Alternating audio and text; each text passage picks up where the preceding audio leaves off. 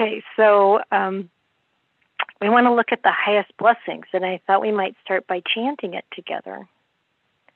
I know you've you've probably chanted it before, but let's chant together the the highest blessings chant. And we'll use that sutta as our basic study guide for today, for our investigation. Okay, so the highest blessings chant is there. Now let us chant the verses on the highest blessings. Thus have I heard that the Blessed One was staying at Savatthi, residing at the Jeta's Grove in Anathapindika's park. Then in the dark of the night a radiant Deva illuminated all Jeta's Grove. She bowed down low before the Blessed One then standing to one side, she said, Devas are concerned for happiness and ever long for peace. The same is true for humankind. What then are the highest blessings? Avoiding those of foolish ways, associating with the wise, and honoring those worthy of honor these are the highest blessings, living in places of suitable kinds, with the fruits of past good deeds, and guided by the rightful way. These are the highest blessings, accomplished in learning and craftsman skills, with discipline highly trained, and speech that is true and pleasant to hear these are the highest blessings, providing for mother and father's support and cherishing family and ways of work that harm no being. These are the highest blessings, generosity and a righteous life, offering help to relatives and kin, and acting in ways that leave no blame.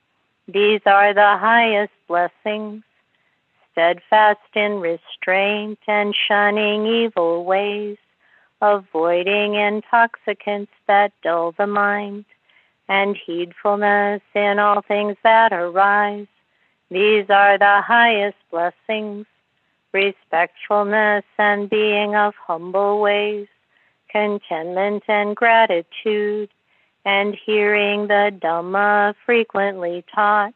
These are the highest blessings, patience and willingness to accept one's faults, seeing venerated seekers of the truth, and sharing often the words of Dhamma. These are the highest blessings, ardent, committed to the holy life, seeing for oneself the noble truths and the realization of Nibbana. These are the highest blessings, although in contact with the world, unshaken the mind remains, beyond all sorrow, spotless, secure. These are the highest blessings. They who live by following this path know victory wherever they go, and every place for them is safe these are the highest blessings. So this, uh, these beautiful words of the Buddha are one of the three chants that are most um, popular, most used in the Theravada world. The uh, the other two, as you might know, are the Karaniya Metta Sutta, the Buddha's words on loving kindness, and the Ratana Sutta um, of the treasures. And uh, that one has been used a lot since the beginning of the pandemic because it came, that, that sutta came at a time when there was a plague in uh, Vaishali. But today we're going to talk about highest blessings, and I think it would be nice to look at um, a couple of different translations In fact, we'll probably look at three altogether, um, a little bit, but primarily the translation that's in our chanting book, and then uh, we're going to look at Ajahn Brahmali's translation on Sutta Central. That's the one you see on the right hand side of your screen.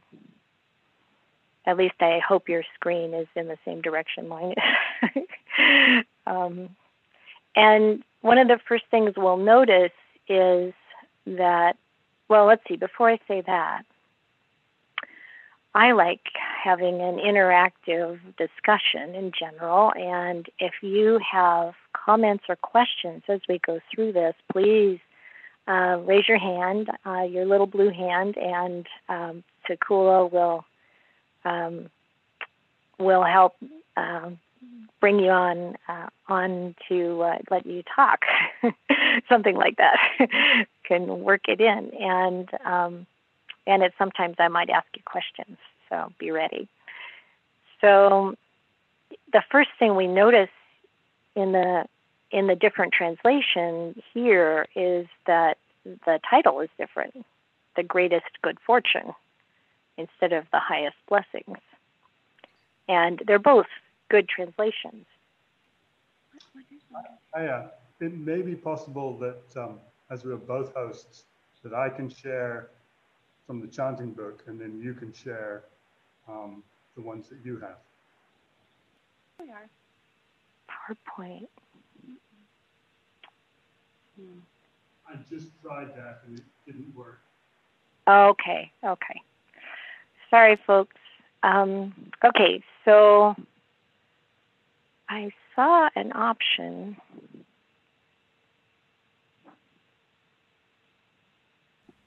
Okay, so I'm going to show you the Ajahn Brahmali version.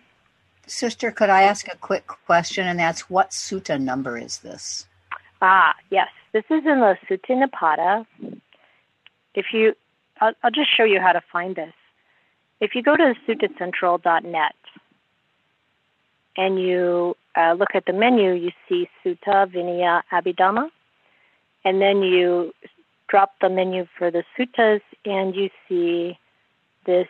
Um, you know, the usual large books are the long discourses, the middle discourses, the linked discourses are the Samyutta Nikaya, the numbered ones are the Anguttara Nikaya, and minor gives you a list of other books. The Khuddaka Nikaya is the fifth Nikaya in the um, Pali Suttas. And within that Khuddaka Nikaya, there are 15 books, including the Dhammapada, which you might be used to. And we're going to look at the Sutta Nipata, one of the ones that we um, are, are often often referred to. And within that, the second portion, the Chulavagga, is where you'll find this sutta. And it is the fourth sutta, Mangala Sutta, Sutta Nipata 2.4, and we have the translation by Bhikkhu Brahmali. So that's the one we're going to look at now. And we can refer back to the chant that we just did. We're more familiar with that one. So you'll be able to follow along, I think, without any trouble. So the first thing, as I said, is we see that he translates the the sutta title itself as greatest good fortune. And, you know, um, when we choose words um, to translate the Pali, and often you can't just do it word by word, you have to translate phrase by phrase or sentence by sentence to really get the sense of what's meant in the Pali. Uh, it's always a, a kind of an interpretation.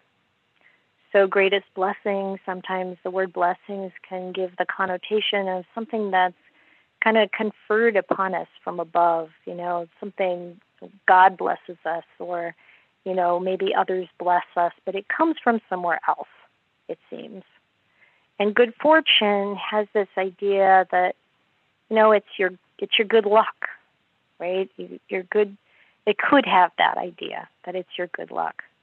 But what's so amazing about what the Buddha says here is that all of these things are really based on our own choices. And it can be something that we've made choices about in the past, but most of it's choices we can make right now. And I think that that's that's so indicative of the Buddha, where it's this is about self empowerment. He recognized the Dhamma, the actual way things work, is that our own choices about how we act and how we speak and even how we direct our minds, if we train our minds, they're not just following the, the conditioned tracks that we've come down with, and we can actually reshape the way we think. And that this is the way we wake up. If it was all just past conditioning or the blessings from somewhere else or just luck, uh, how could we wake up? So it's it's like, yeah, the real blessings, the highest blessings come from what we do, what we say, how we think. And that I think is super exciting. So here he says, This is what I've heard. At one time, the Blessed One was staying at Savatthi and Jeta Grove, Anathapindika's monastery. On that occasion, as the night was coming to an end, a certain god of great beauty approached the Blessed One while illuminating the whole Jeta Grove, and after bowing to the Blessed One, they stood to one side and spoke a verse. Do you see something different in this than what you're used to? There's no hand that comes up immediately, I'll just tell you what. This is an attempt to degenderize um, the suttas, and I think it's really appropriate. They. It's not a. It's not a male god, a female god. Um, you know, like maybe we could get the gender discrimination a little bit, a little bit softer.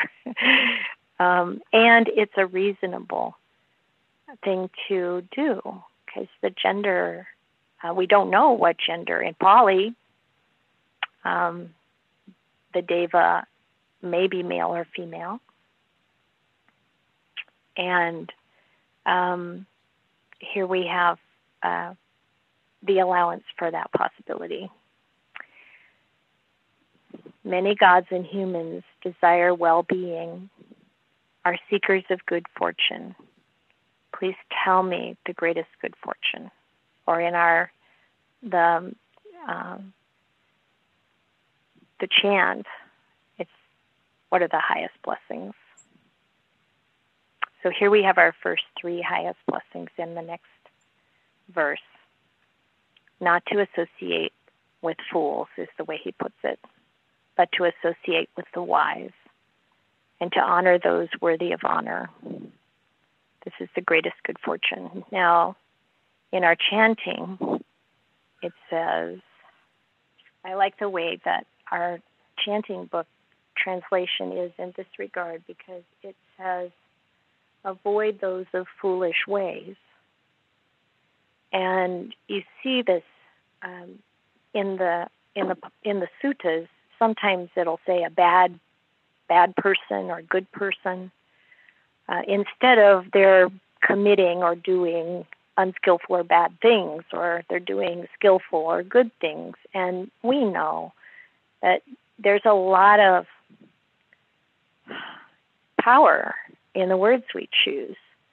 And if we talk about associating with fools or bad people or associating with good or wise people, it, associating with the wise, I don't feel as much of a, a an issue with this. But you know, to think in terms of someone with foolish ways or they're doing foolish things instead of them being fools, I, I really think that's an important distinction. Honoring those worthy of honor. So of course these these who we spend time with has a huge impact on our life. The question of when to leave a relationship, um, how to find those who are wise to spend time with.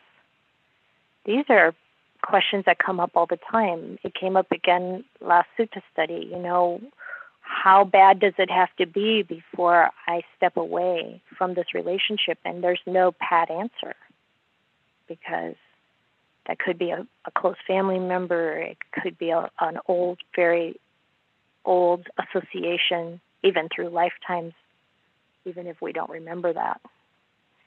So it's it's an important it's important to remember how much we're influenced by who we're around and also our environment. We, in the next verse, we t- it talks about living in places of suitable kinds or living in a suitable place. And it's it's really whether it's our job, whether it's our home, whether it's our town, whether it's our country. Um, I know people. I know a woman who left Persia because of the gender discrimination. I mean, that kind of environment is going to have a huge impact on the person. And I'm someone um, I don't know. You don't really see this spelled out uh, in the suttas, as far as I know, but the saying environment is more powerful than will.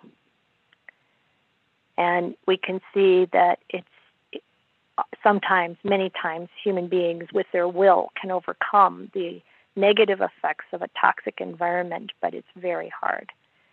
And it's very easy for whatever the people around us are doing to kind of filter in to our own behaviors and our own ways of thinking. So, this is really an important consideration. And when the Buddha talks about associating with the wise and honoring those worthy of honor, he's probably mostly referring to people who have developed or realized some level of awakening. Uh, there's a point in the suttas where he talks about himself as the best friend. So these, it's important to have good friends. Good in the sense of good, they're loyal, they're honest, um, good in the sense of they're wise and skillful. And the ones who have the the more they live according to the Dhamma, the more they've realized according to Dhamma, the more valuable it is to spend time with them and to um, you know, and we can actually listen to their teachings um, and uh, really soak up um, the whole attitude of awakening. Helps us to wake up. Any questions or comments so far? No? Okay. If you decide to ask later about something previous, that's totally okay. Okay, living in places of suitable kinds, having previously done good things. So, of course, that previously is something we can't change now. But um, I have no doubt that everyone here today has a whole ton of good karma, tons of good things you've done previously. you wouldn't be here even interested in this if that were not true. And it's important to remember that and to make use of it. If we have any association with the Dhamma, if we have any support from the people in our life to to go this direction. Um, if we have any means of having time for meditation or time for practice or self reflection, if we have the ability to read, you know, there are so many layers of good fortune in your life. And it's really important to remember that. And then, you know, applying ourselves in the right way. This is you know, like what is the right way? Well, I have a question about um, the line about associating with those uh, foolish ways. Mm-hmm. And I was listening to you talk about the what what's advisable, what's beneficial. And this line is a little bit, um, uh, well, it gives me some questions about what the balance is between disassociating ourselves with those who uh, indulge in foolish behavior and what the benefit could be in uh, serving those of foolish behavior who we can provide some support to or some model some good um, virtuous behavior to in order to hopefully help them or uh, provide some companionship or camaraderie to those who might need a certain degree of support or kinship um, if we if we if we can find a space for that. Is there is there a way to find a balance between disassociation completely and serving those that we feel like we can uh, help? Yes. Yes. And i'm really glad you brought it up because i actually had intended to mention this and i didn't um, and I thought you expressed it really well because this isn't like, oh, I'm just going to be in my own little club and only those who are saved get to be here. You know, it's like, no, it's not like that. Um, and it's also the fact that everything that, that Dave just said is true, but we're coming to that from a different place. Um, it's coming from a place of, I have my values in place and I'm I'm at the point where I can give that kind of support without getting pulled in. You know, like when I was 17, I'm not sure that would have worked. Now there's ample capability to be present with people and support them in making some move. It makes a huge difference whether they want that or not.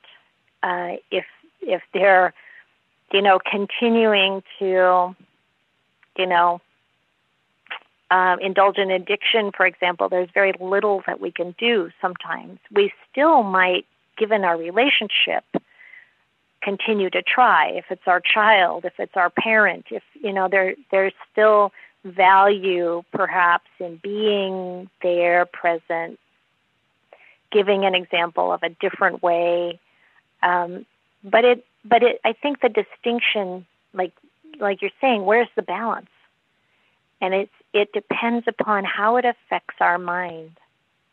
If our mind is strong and we are well established in the Dhamma, then the the attitudes of other people and the behaviors of other people have less the unskillful ones have a less of an impact.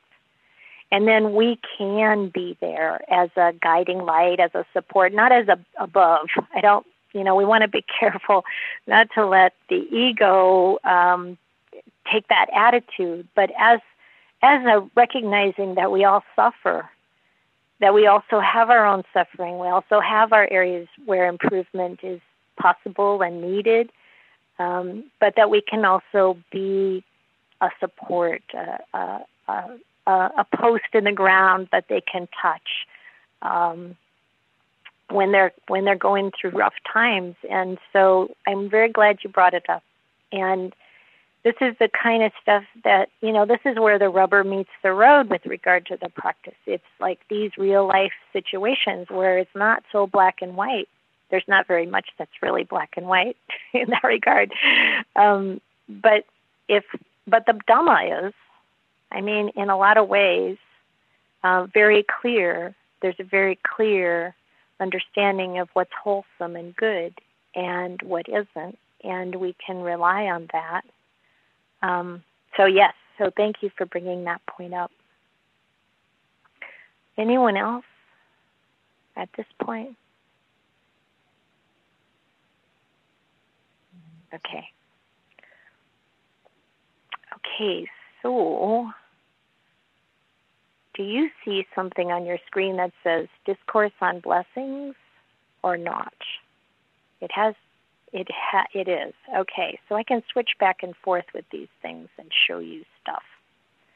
That's good. Okay, so this is from a site called non nalanda.org.mi. This is from Malaysia, and it's a Buddhist school. Um, you know, kind of obviously taking its name from the ancient Nalanda um, Buddhist university where many um, sects of Buddhism practiced together. And this is their translation of the Mangala Sutta. And this is a really interesting resource because in this document, they have the Pali, the English English Pali, and then they go verse by verse with the Pali and giving you the meanings of the Pali words. So I might show you some of that as we go along. Let me see, where are we? Oh, here we are. This is the one I wanted to point out.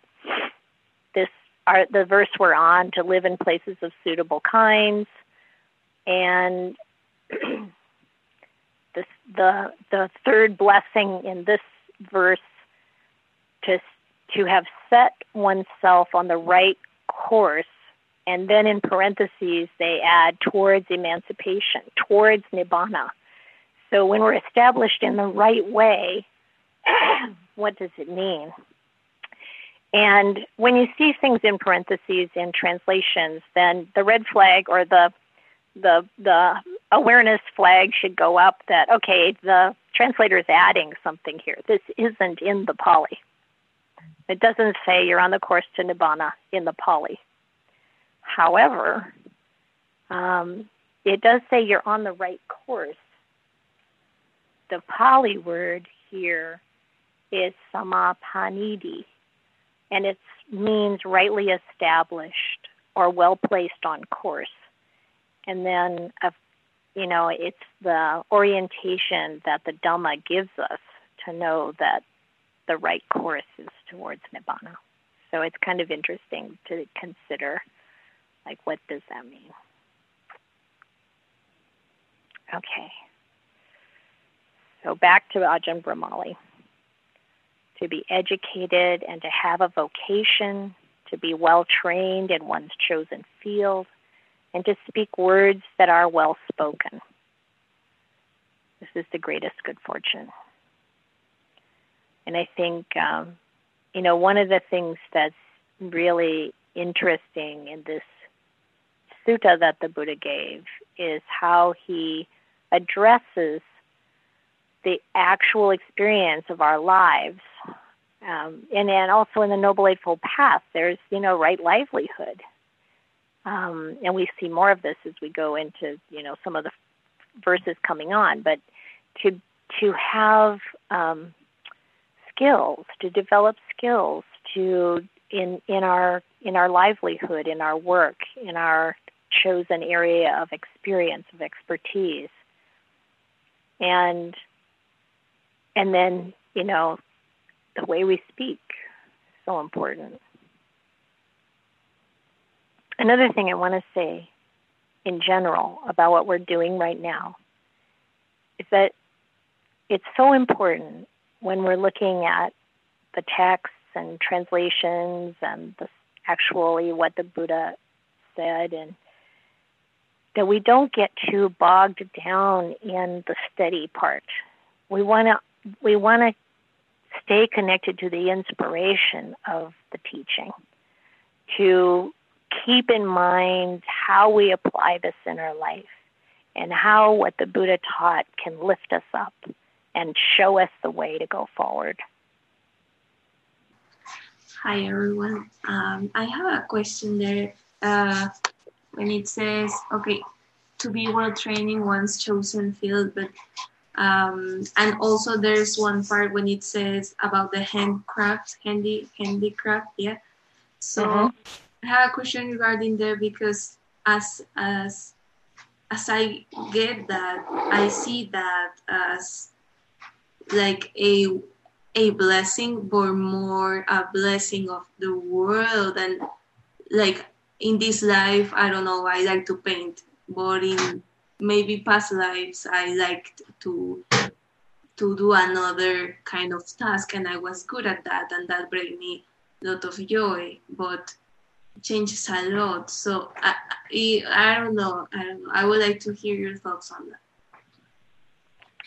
Well, it's going to be different for different people. So for um, for people who are um, definitely want to live a lay life, then it's you know, good to have skills that support the lay life um, and work that is. We'll we'll see down below. We're going to talk a little bit about work without um, harming, um, that kind of thing. But I know about you, and your inclination is for the holy life. So that will be your area to develop skill. That will be your vocation. And it's it's like for all of us when we do things like like worldly things, whether it's making art or it's um, making crafts or it's uh, you know doing any kind of job. If we do it well, we do it with the idea of how it supports others and makes things um, more um, more uplifting, more beautiful, more more helpful. It's still helpful. It can still be, um, you know, a support for our life, more convenient in a way, as long as it's not about uh, leading people the wrong way into uh, thinking wrongly, uh, into increasing greed, hatred, and delusion those are things that we definitely don't want to add to.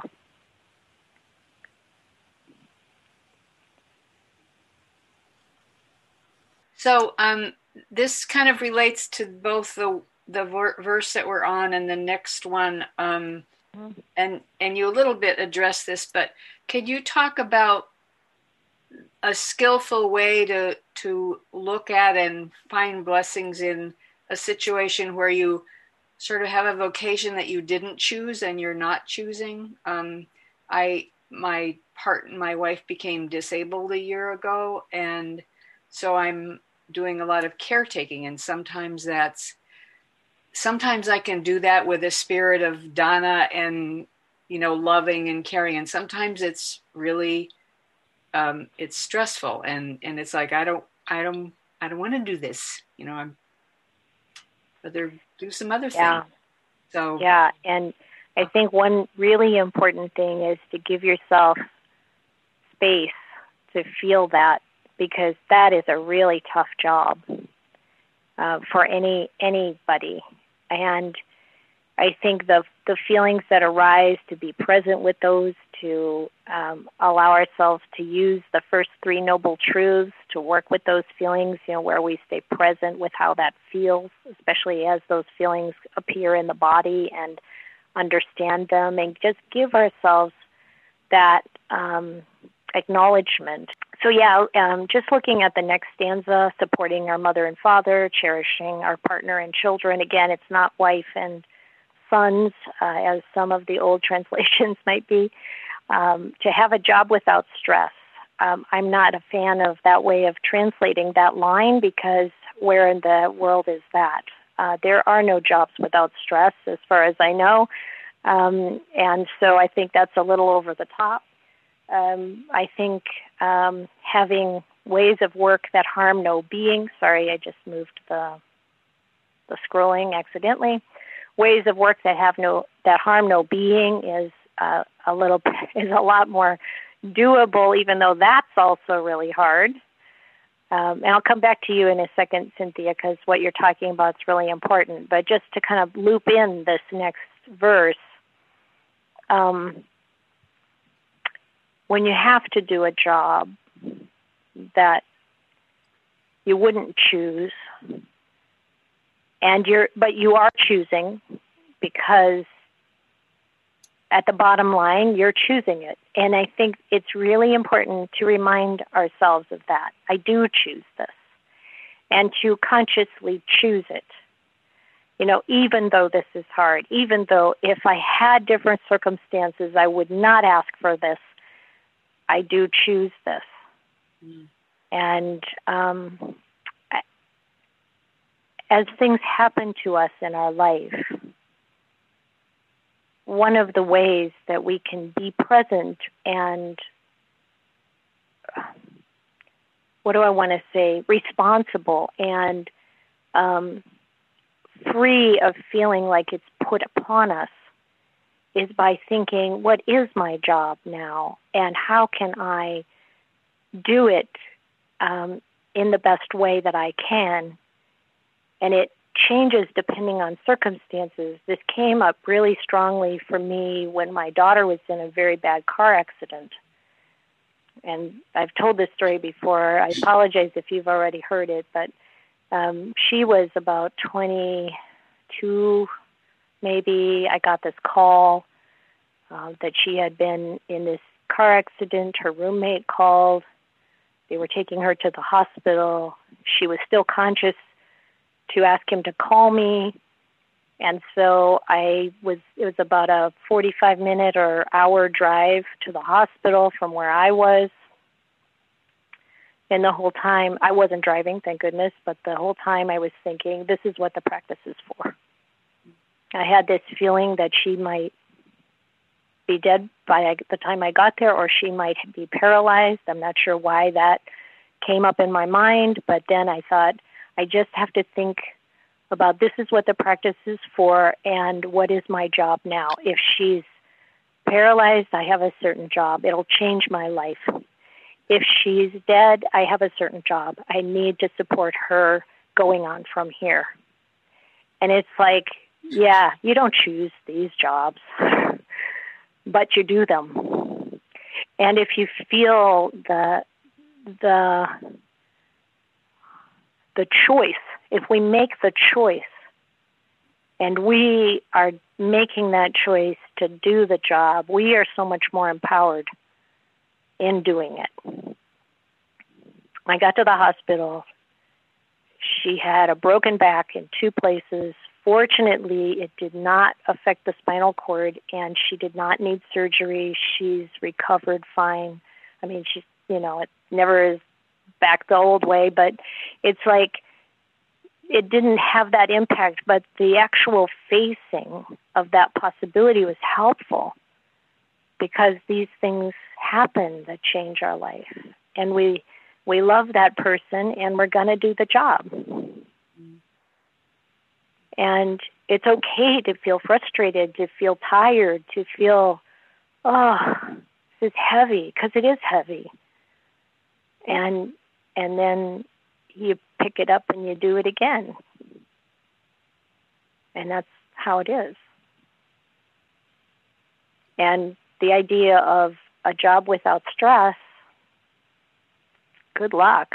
I think, you know, there's no job that I know of that there aren't parts you don't like or are difficult. Uh, even the nun job that was a prompt from across the room.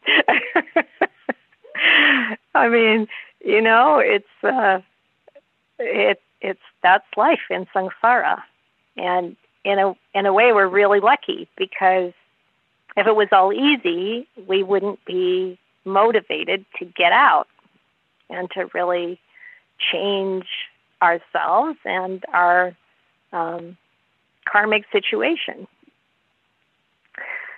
So thanks for that okay. question. Was there anything more, Cynthia? No, that's that's very helpful, especially the part about choosing. I'll have to reflect on that, but thank you very much. Yeah, you're welcome. Okay, so generosity in an upright life or generosity in a righteous life, kindness towards our relatives, and doing of blameless deeds now, the word here in Pali is appamada. Appamada. Appamada is usually or often translated as heedfulness. So being heedful, to not do harm, to be conscientious and careful. I think that's true. Let me check it.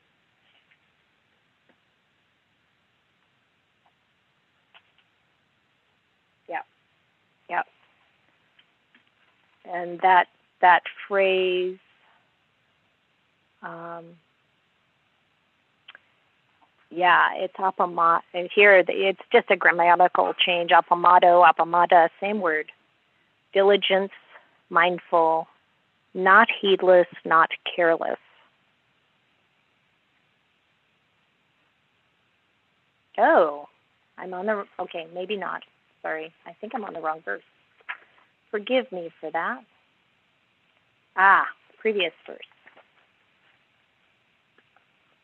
The blamelessness. Anavajjani, blameless, beyond reproach. Okay, this is where the blameless deeds are the ones that the wise will not um, censure us for. You think in terms of, you know, like, um, what would my teacher say? And you know, it's uh, I heard Ajahn Jayasaro say this once. You know, you can at the end of the day think about what you did that day, and you can feel pretty good about it. And then you can think, well, if my teacher could see and hear everything I did today, how would that go? it kind of raises the bar a little bit more. And all of that is good, not in a punitive way, not in a way to be hard on ourselves, but to really um, think about what it means to be blameless.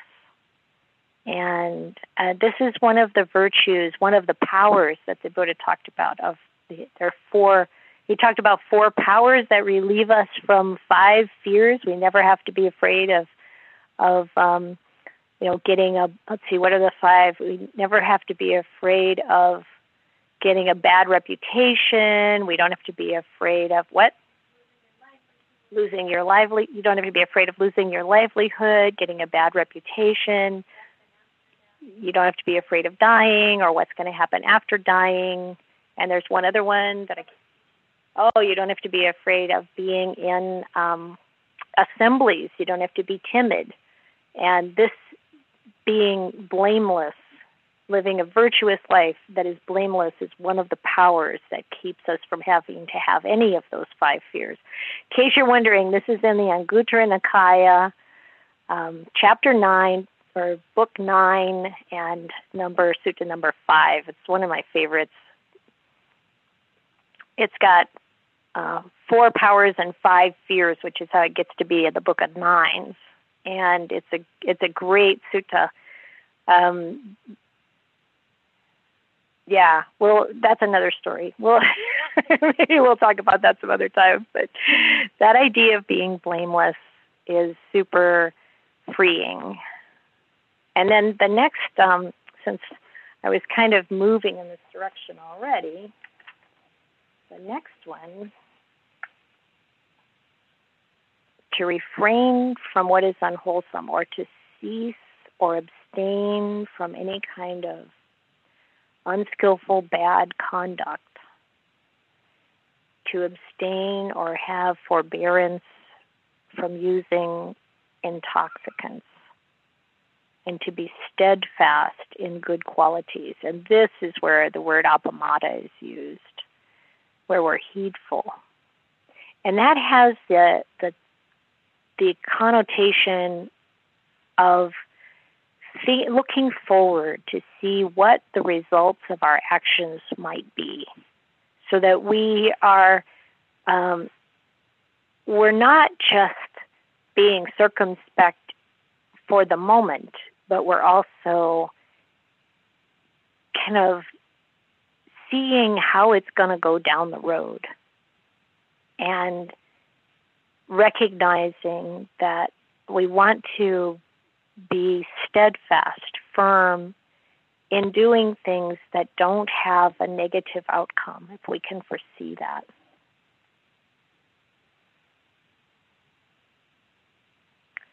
So, heedful behavior, you feel attracted to someone who you're not married to, or um, they're married to someone else.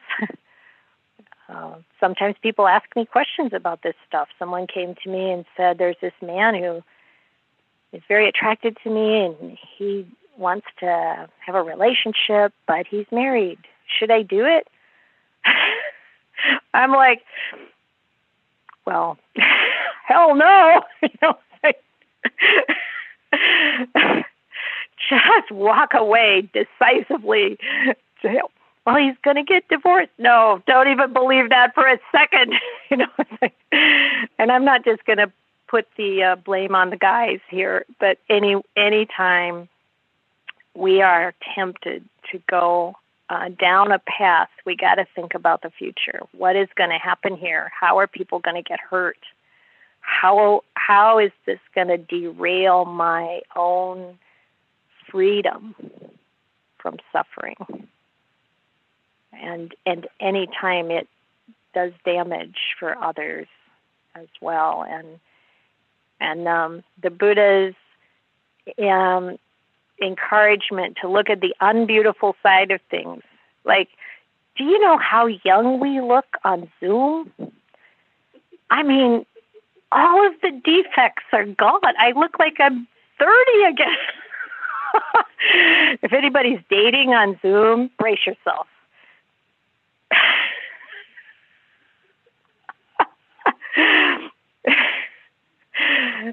and whatever we think uh, about the way things are in the moment, they're going to change, uh, they're going to fall apart, and uh, that reflection can really help when we are thinking about losing hold of our steadfastness in virtue. Yes, Paula.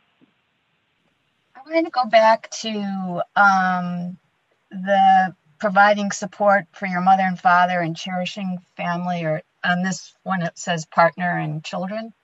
Mm-hmm. Um, you know, I've heard you talk about providing for mother and father, but not so much about cherishing family. Could you um, elaborate on that, please? What that means? Yeah, you. Um, it's a. It's a. I think. I think your question, and certainly where my mind goes, is as we let go of attachment, aren't we kind of letting go of this cherishing business? but I think what the Buddha means here is that you care for your partner, you care for your children, and it's true that as we awaken, that caring changes, but the change is amazing because it we lose the attachment part. We don't have the desire for them to be the way we want them to be.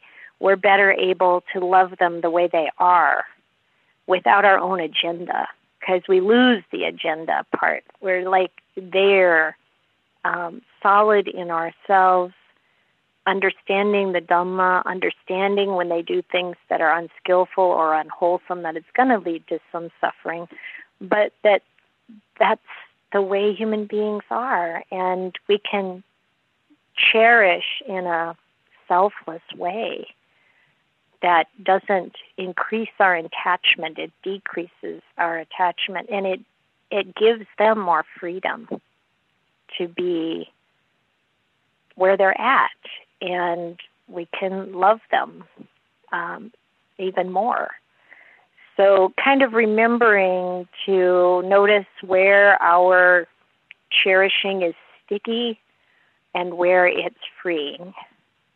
And that the, the cherishing that's freeing is the way we want to go. And that, that freedom, you can feel the feeling in your own body, how it, it's tight and worried uh, when we're attached. And as we let go, we can feel the release and the relief, and we still cherish.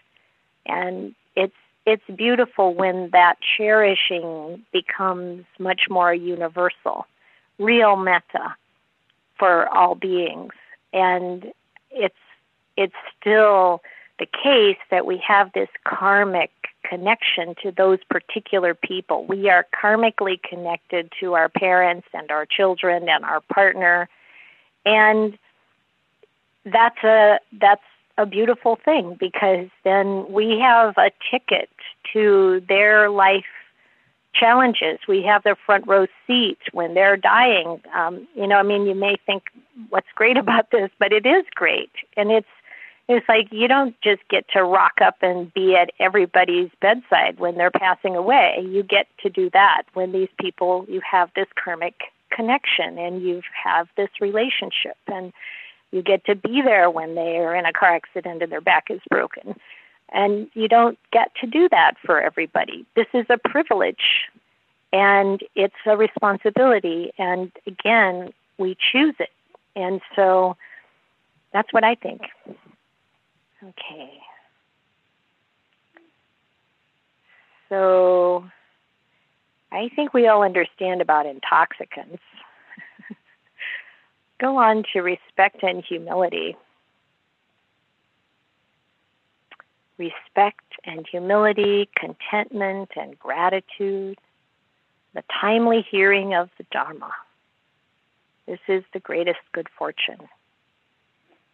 How's our chanting go? Respectfulness and of being of humble ways, contentment and gratitude, and hearing the Dhamma frequently taught. These are the highest blessings. Humility is a huge one. That's a great, great practice. Um, and it ties in with the next verse too being patient and easy to correct. I mean we see the nature the degree of our humility when we see how defensive we are when someone wants to correct us. If we are there defending our personality defending our choices defending our egos we can't listen to the feedback very well. And it's important, like, you know, in the monastic life, we have these times when you're, um, you ask for feedback and you get it. And sometimes, a lot of times, you get it when you don't ask. and you're living in a community, and the the quality of the feedback can vary, as it can in every other aspect of life. And there's a strong temptation to just explain ourselves quickly, fire back something. And the Buddha lists all these things that human beings ordinarily do. You know, you turn around, you blame the accuser, and you um, say, well, other people are doing it too. And, you know, there's all kinds of, or I didn't mean to do that, but this is the reason, and this, and this, and this, and this, before we actually take it in and try to think about how this could be um, the case and what we can do about it. So basically, it's better to really take it in, even if it feels super wrong, and to be quiet for a while to really understand where this person is coming from, and to not take it into the heart in a way that hurts, but to take it I had one teacher who said, just put it over here on your shoulder. don't don't take it into the heart as a as an arrow. Just put it on your shoulder and hold it and and observe it. And you know, like in these, um, you know, kind of like a nonviolent communication method, and you repeat back what you're hearing. This gives you a chance to truly understand what you're being told, and then you make a decision. Then you can investigate how accurate you think this is. Like Ajahn Chah said, if someone calls you a dog, you check to see if you have a tail. Um, but he did not say you bark back right away. so I think it's useful, and it really helps us develop humility and less of a armored um, kind of fortress around our personality and it becomes easier to be respectful. Um, it becomes easier to be patient.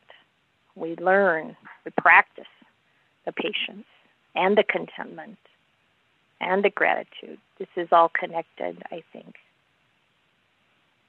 Okay. I am not exactly sure who's next. Uh, let me see. By the way, um, you all have offered a lovely meal for today. Um, we're not going to show you a picture, but you can imagine it.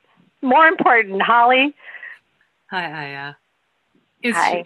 really, uh, I appreciate the two translations that we're working with and your elaboration on some of the words. I always find that because it's all from different times in history and different populations and different viewpoints, all those translations. Um, lately, we've been being pulled in a few directions and I would appreciate if you could elaborate on some of the translations of contentment. Mm. Okay, so this is an area of, um, I mean, this is probably Santuti in Pali. Oh, let's see. Yes, Santuti, which is the name that they were going to give me, Santuti. It's a kind of an awkward word.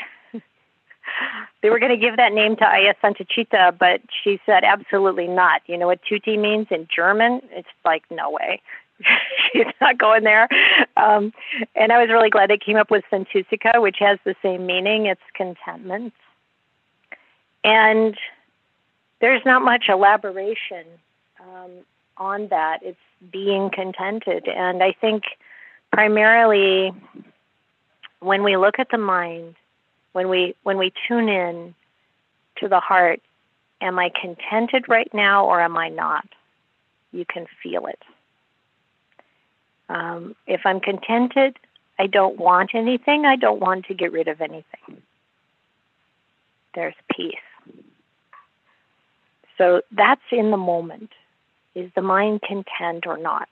Well, most of the time it's busy working on something, so it's not really content. But then we can look at the larger scope of our life and see am I content with this place that I live? Am I content with the the job that I have? Um, am I content with the people I live with? And you know, it's kind of more general, and it's worth understanding it, and it's worth reflecting on it from time to time. You know, am I content or not? And um, I think that's probably it's a pretty straightforward um, word, santussika. The ultimate santussika, santuti is nibbana. It goes all that all that way. You know, complete contentment is the realization of nibbana, where there's absolutely no wavering, no no movement. Forward, back, up, down, right, left, nothing. Yes, Candle. So nice to see you hands free. Brings me great mudita.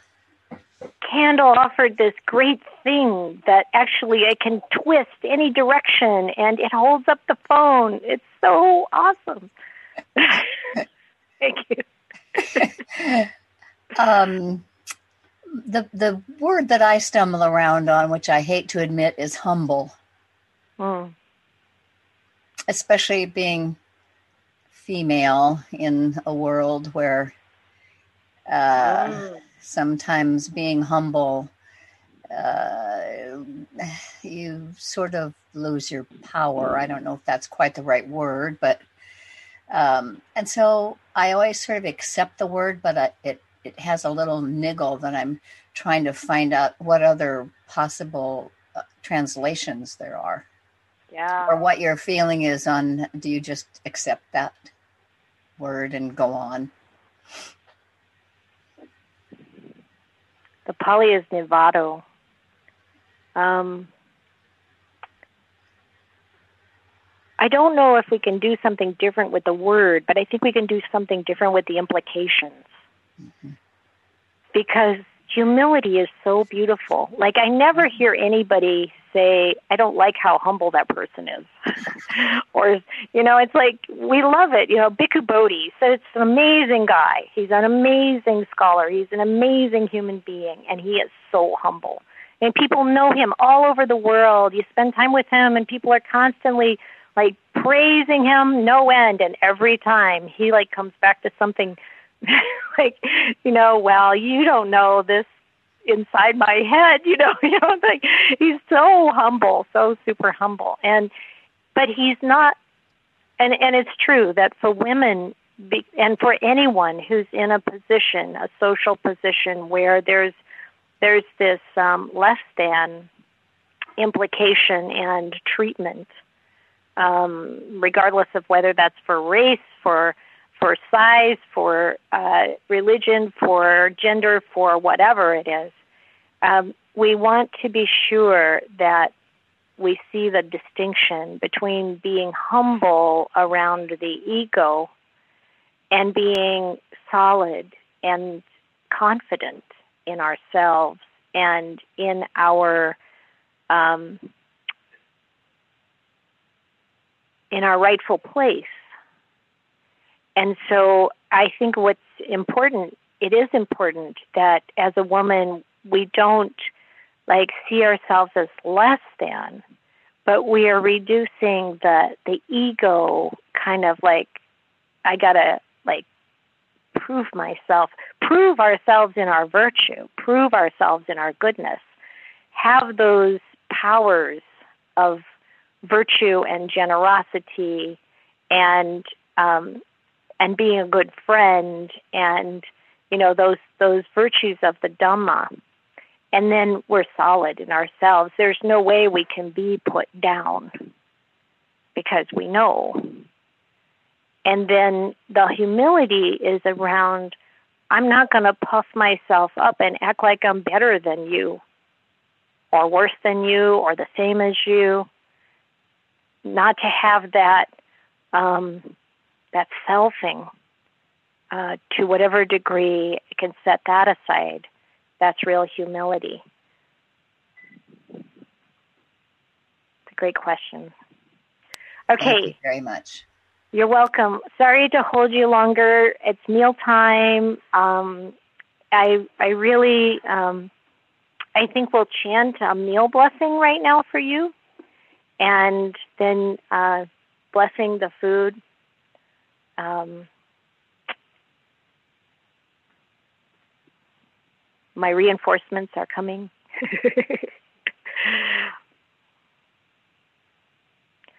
Sabarogo muto saba santa bawajito saba wera manti kanto nibuto chatawa bawa Sabitiyo viwajantu sabarogo vinasatumate bhavadvantarayo sukhiti kayuko bhavabiwa danasili sanichang utapachahino chataro dhamma wadanti ayuano sukham balam. All right. Thank you for the meal offering. And we will come back at 1.30. So while you're away, try to avoid technology if you can. Try to avoid talking very much if you can try to maintain some sense of being in a sacred space and um, really enjoy your meal or whatever you do during this hour and a bit. All right. Take care.